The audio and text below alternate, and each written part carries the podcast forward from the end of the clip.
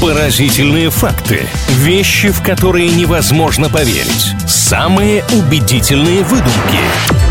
Правдивая ложь на правильном радио. На правильном правдивая ложь это значит, что мы готовы поделиться с вами парой интересных фактов. Илья Андреев, Маша Сафонова, как всегда на старте предупреждаем, что не только факты здесь будут. Немножко лжи тоже появится, не зря в названии программы это слово упоминается. Да, иногда привираем, да, иногда выдумываем, но все точки над «и» обязательно в процессе расставим. Привет, Илья, здравствуйте, наши дорогие слушатели. Обожаю эту рубрику, уже с нетерпением жду интересных фактов. У меня сегодня две такие категории история и кино. С чего начнем, Мария? Да мне в целом не принципиально. Ну тогда с истории. Правда ли, что первый пешеходный переход в формате зебры вот в формате этой разметки, появился в Москве еще в конце 18 века. Знаете, вот вы не обращаете внимания зачастую на вещи, которые вас окружают каждый день. Я иду по пешеходному переходу, еду за рулем и ни разу не задумывалась даже в принципе, почему эта разметка так выглядит и так называется. Уж тем более в историю не вдавалась. Мне кажется, что нет. Наверняка век, который вы затрагиваете, еще был сильно отдален от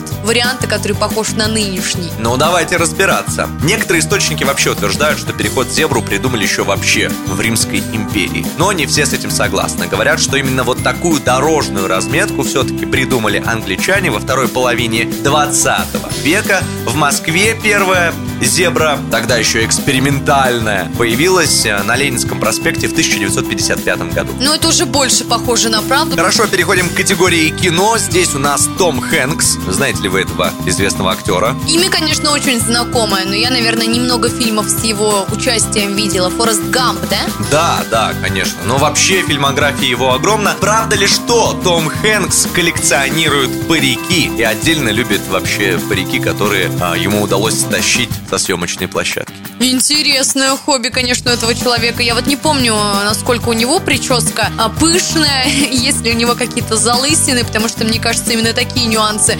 заставляют человека скупать парики. Подождите, но я не говорю, что он их носит. Он их коллекционирует. Он считает, что это произведение искусства. Ну, можно от любого человека, конечно, ожидать подобного хобби, но почему-то мне кажется, что Том Хэнкс наверняка чем-то другим увлечен, а вы меня просто пытаетесь запутать. Ну, получается 2-0 сегодня в вашу пользу, Мария, и тут вы тоже на мою ложь не повелись. У Тома Хэнкса есть пристрастие, и это старые печатные машинки. У него целая коллекция печатных машинок. Более того, он сам пишет литературные произведения, у него есть сборник рассказов, каждый из которых он напечатал на разные модели печатных машин. Ой, ну и история звучит невероятно, на коллекцию я бы эту взглянула с радостью. Такой вариант я бы могла э, принять за правду. Сегодня моя интуиция не подвела и подарила мне победу в этой игре. Надеюсь, что вы, наши дорогие слушатели, тоже не попались на уловки.